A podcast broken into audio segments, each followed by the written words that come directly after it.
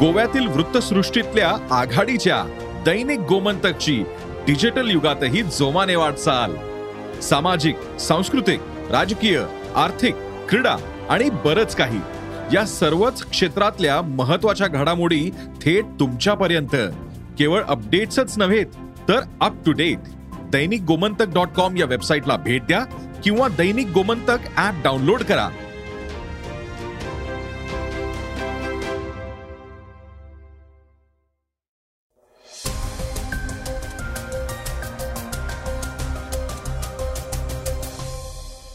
नमस्कार मी गौरी कुबेर. आता आपण ऐकणार आहोत सकाळचं पॉडकास्ट सत्ता संघर्षानंतर राज्यात शिंदे फडणवीस सरकार स्थापन झालं आणि राज्यात नव्या राजकारणाला तोंड फुटलंय.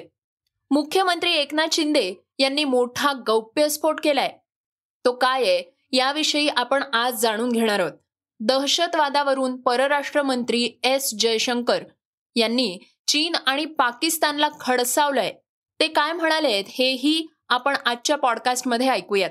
याशिवाय आज चर्चेतील बातमीमध्ये पुण्यात पाकिस्तान जिंदाबाद दिलेल्या घोषणेवरून पुणे पोलिसांनी केलेल्या तपासाविषयी माहिती घेणार आहोत. चला तर मग सुरुवात करूयात आजच्या पॉडकास्टला. ऐकूयात देशातले मोठे उद्योगपती गौतम अदानी यांची बातमी. देशातले मोठे उद्योगपती गौतम अदानी हे जगातले दुसरे श्रीमंत व्यक्ती झाले आहेत. तर त्यांचे मोठे बंधू विनोद शांतीलाल अदानी हे सगळ्यात श्रीमंत एन आर आय अर्थात अनिवासी भारतीय म्हणून ओळखले जाऊ लागलेत. आय आय एफ एलच्या wealth Hurun India rich list मधून ही माहिती समोर आलीये. त्यांची दिवसाला असणारी कमाई ही एकशे दोन कोटी एवढी आहे अदानी यांचे मोठे बंधू विनोद अदानी हे दुबईत राहतात. ते दुबई सिंगापूर आणि जकार्ता इथं व्यापार करतात. आणि व्यवसायाच्या व्यवस्थापनाचं काम करतात. गेल्या वर्षी त्यांची संपत्ती अठ्ठावीस टक्क्यांनी म्हणजेच सदोतीस हजार चारशे कोटी रुपयांनी वाढली. आणि भारतातील टॉप दहा श्रीमंतांच्या यादीत त्यांनी सहाव्या स्थानावर मजल मारली होती. गेल्या पाच वर्षात त्यांची संपत्ती तब्बल आठशे पन्नास टक्क्यांनी म्हणजे एक लाख एक्कावन्न हजार दोनशे कोटी रुपयांनी वाढून एक लाख एकोणसत्तर हजार कोटी रुपये झालीये. तर त्यांनी आता सगळ्यात श्रीमंत अनिवासी भारतीय होण्याचा मान मिळवलाय. तर अनिवासी सर्वात श्रीमंतांच्या यादीत हिंदुजा ब्रदर्स हे दुसऱ्या क्रमांकावर आहेत. त्यांची संपत्ती एक पूर्णांक पासष्ट लाख कोटी इतकी आहे. त्यानंतर एल एन मित्तल हे एक पूर्णांक पाच लाख कोटी संपत्तीसह तिसऱ्या क्रमांकावर आहेत. त्यानंतर जय चौधरी अनिल अग्रवाल युसुफ अली पलोनजी मिस्त्री श्रीप्रकाश लोहिया आणि राकेश गंगवाल यांचा क्रमांक लागतोय. मुख्यमंत्री एकनाथ शिंदे यांनी केलेल्या मोठ्या खुलास्याविषयी आता आपण ऐकूयात. सत्ता संघर्षानंतर राज्यात शिंदे फडणवीस सरकार स्थापन झालं आणि राज्यात नव्या राजकारणाला तोंड फुटलंय.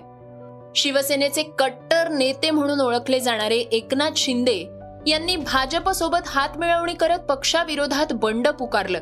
त्यामुळे शिंदे गट आणि शिवसेना यांच्यामध्ये वितुष्ट मोठ्या प्रमाणावर वाढलाय. अशातच आता मुख्यमंत्री एकनाथ शिंदे यांनी शिवसेनेसंदर्भात एक मोठा खुलासा केलाय. एका मुलाखतीमध्ये मुख्यमंत्री एकनाथ शिंदे यांनी राज्यातल्या राजकारणावर भाष्य केलंय. यावेळी त्यांनी दोन हजार चौदाच्या निवडणुकांवेळी घडलेल्या घडामोडींविषयी मोठा खुलासा केलाय. ते म्हणाले की दोन हजार चौदाच्या लोकसभा निवडणुकीत आमची युती होती.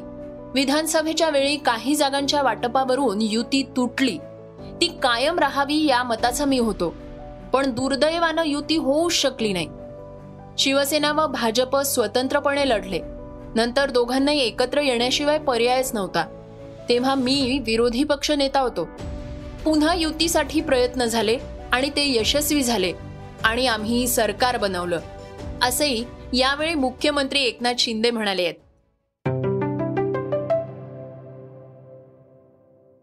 परराष्ट्र मंत्री जयशंकर यांच्याविषयी एक महत्वाची बातमी आता आपण ऐकूयात. दहशतवादावरून परराष्ट्र मंत्री एस जयशंकर यांनी चीन आणि पाकिस्तानला चांगलंच खडसावलंय. दहशतवादाला खतपाणी घालणाऱ्या आणि रक्तपाताचं समर्थन करणाऱ्या देशांच्या वक्तव्याला खपावून घेतलं जाणार नाही. असं संयुक्त राष्ट्राच्या बैठकीत त्यांनी चीन आणि पाकिस्तानला ठामपणे सांगितलंय. संयुक्त राष्ट्राच्या साधारण अधिवेशनात ते बोलत होते. भारत अनेक वर्षांपासून अशा गोष्टी सहन करत आलाय. आमच्या मते कुणीही दहशतवादाला समर्थन देणं चुकीचं आहे त्याचबरोबर दहशतवादाच्या कोणत्याही कृत्याचं समर्थन आपणही करू शकत नाही. कारण दहशतवादाला समर्थन म्हणजे रक्तपाताला समर्थन होय. असं जयशंकर म्हणाले. अनेक दशकांपासून सीमेपलीकडून होणाऱ्या दहशतवादी कारवाया आम्ही सहन करत आलोय. त्यामुळे आम्ही कोणत्याही दहशतवादी कारवाईचं समर्थन करत नसल्याचं परराष्ट्र मंत्र्यांनी ठणकावून सांगितलंय. भारत अमेरिका आणि इतर पाश्चिमात्य मित्र देशांनी पाकिस्तानच्या दहशतवाद्यांना ब्लॅकलिस्टमध्ये टाकण्यासाठी चीनकडून दबाव आणला जातोय. त्याचबरोबर सव्वीस अकराच्या मुंबई दहशतवादी हल्ल्यातल्या लष्कर ए तय्यबाचा दहशतवादी साजिद मीरला जागतिक दहशतवादी जाहीर करण्याच्या बाबीला अमेरिकेनं संयुक्त राष्ट्रात मांडलेल्या आणि भारताच्या प्रस्तावाला चीननं विरोध केला. या प्रकारावरून एस जयशंकर यांनी चीन आणि पाकिस्तानच्या दहशतवादी कारवायांवर भाष्य केलंय.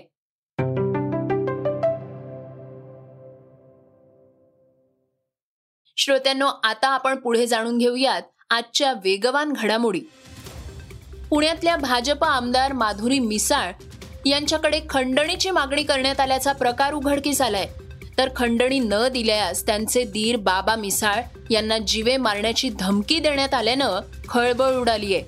दोघांच्याही मोबाईलवर मेसेजेस करून दोन लाख ते पाच लाख रुपयांची मागणी करण्यात आली आहे या प्रकरणी पुण्यातल्या बिबेवाडी पोलीस ठाण्यात गुन्हा दाखल करण्यात आलाय.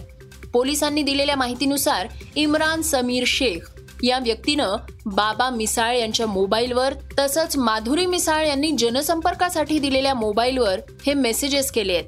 या नंबरवरून त्यानं गुगल पे द्वारे दोन लाख ते पाच लाख रुपयांची सातत्यानं मागणी केली आहे. देशाची राजधानी ही गुन्हेगारीमध्ये देशात सर्वात पुढे असल्याचं आता दिसून आलंय. दिल्लीतल्या निर्भया प्रकरणानंतर देश ढवळून निघाला होता. आता लहान मुलंही दिल्लीत सुरक्षित नसल्याचं स्पष्ट झालंय. दिल्लीत एका बारा वर्षाच्या चिमुरड्यावर चार जणांनी लैंगिक अत्याचार करून बेदम मारहाण केल्याचं समोर आलाय. तो चिमुरडा सध्या मृत्यूशी झुंज देतोय. दिल्ली महिला आयोगाच्या प्रमुख स्वाती मालिवाल यांनी या घटनेबद्दल ट्विट केलंय.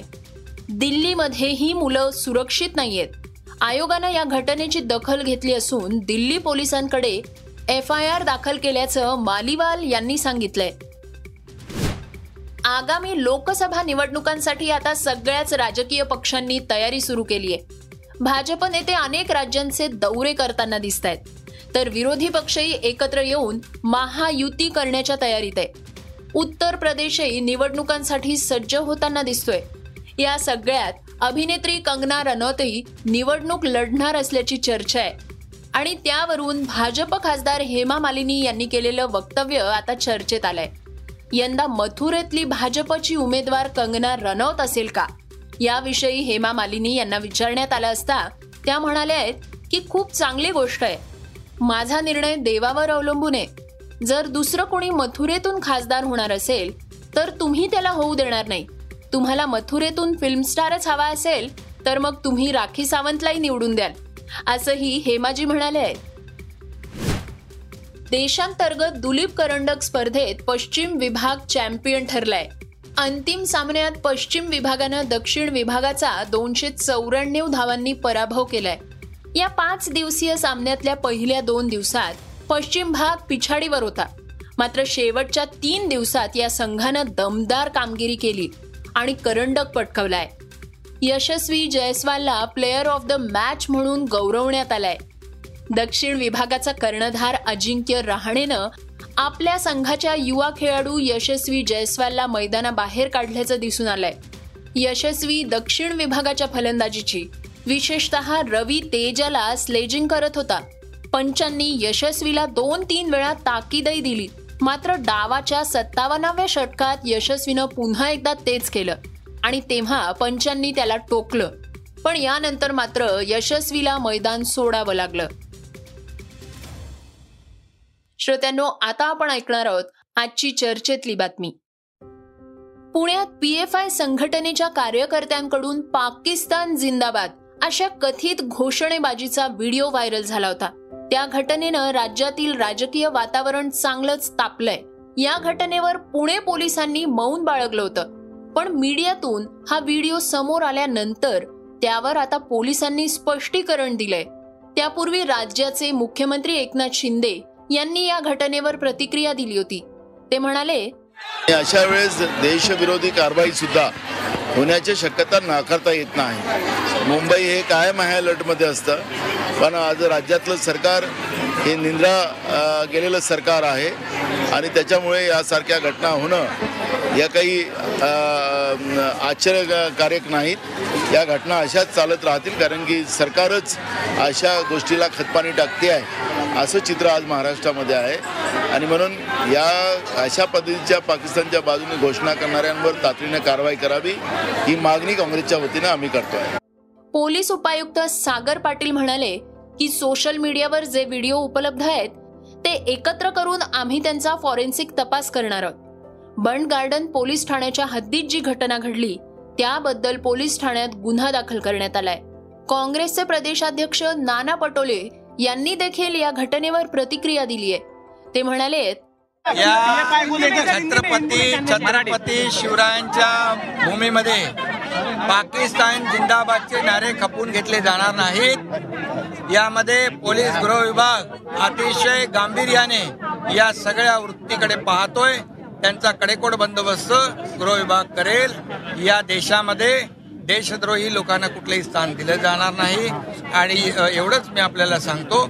आणि जे देशविरोधी राज्यविरोधी जे कोणी कृत्य करत असतील त्यांचा जो काही समाचार गृह विभाग रस्ता अडवणे दंगा घडवणे या प्रकरणी गुन्हे दाखल करण्यात आले आहेत. सोशल मीडियावर उपलब्ध व्हिडिओमधून जे काही निष्पन्न होईल त्या अनुषंगानं या गुन्ह्याचा सखोल तपास सुरू असल्याचं पाटील यांनी सांगितलंय. श्रोत्यांनो हे होतं सकाळचं पॉडकास्ट उद्या पुन्हा भेटूयात. धन्यवाद. Script and research Yugandhar Tajne. वाचा बघा आणि आता ऐका आणखी बातम्या. ई सकाळ डॉट कॉम वर. तुम्ही हा पॉडकास्ट ई सकाळच्या वेबसाईट आणि ऍप वर सुद्धा ऐकू शकता. विसरू नका. या पॉडकास्टला आपल्या आवडीच्या पॉडकास्ट ॲपवर सबस्क्राईब किंवा फॉलो करायला.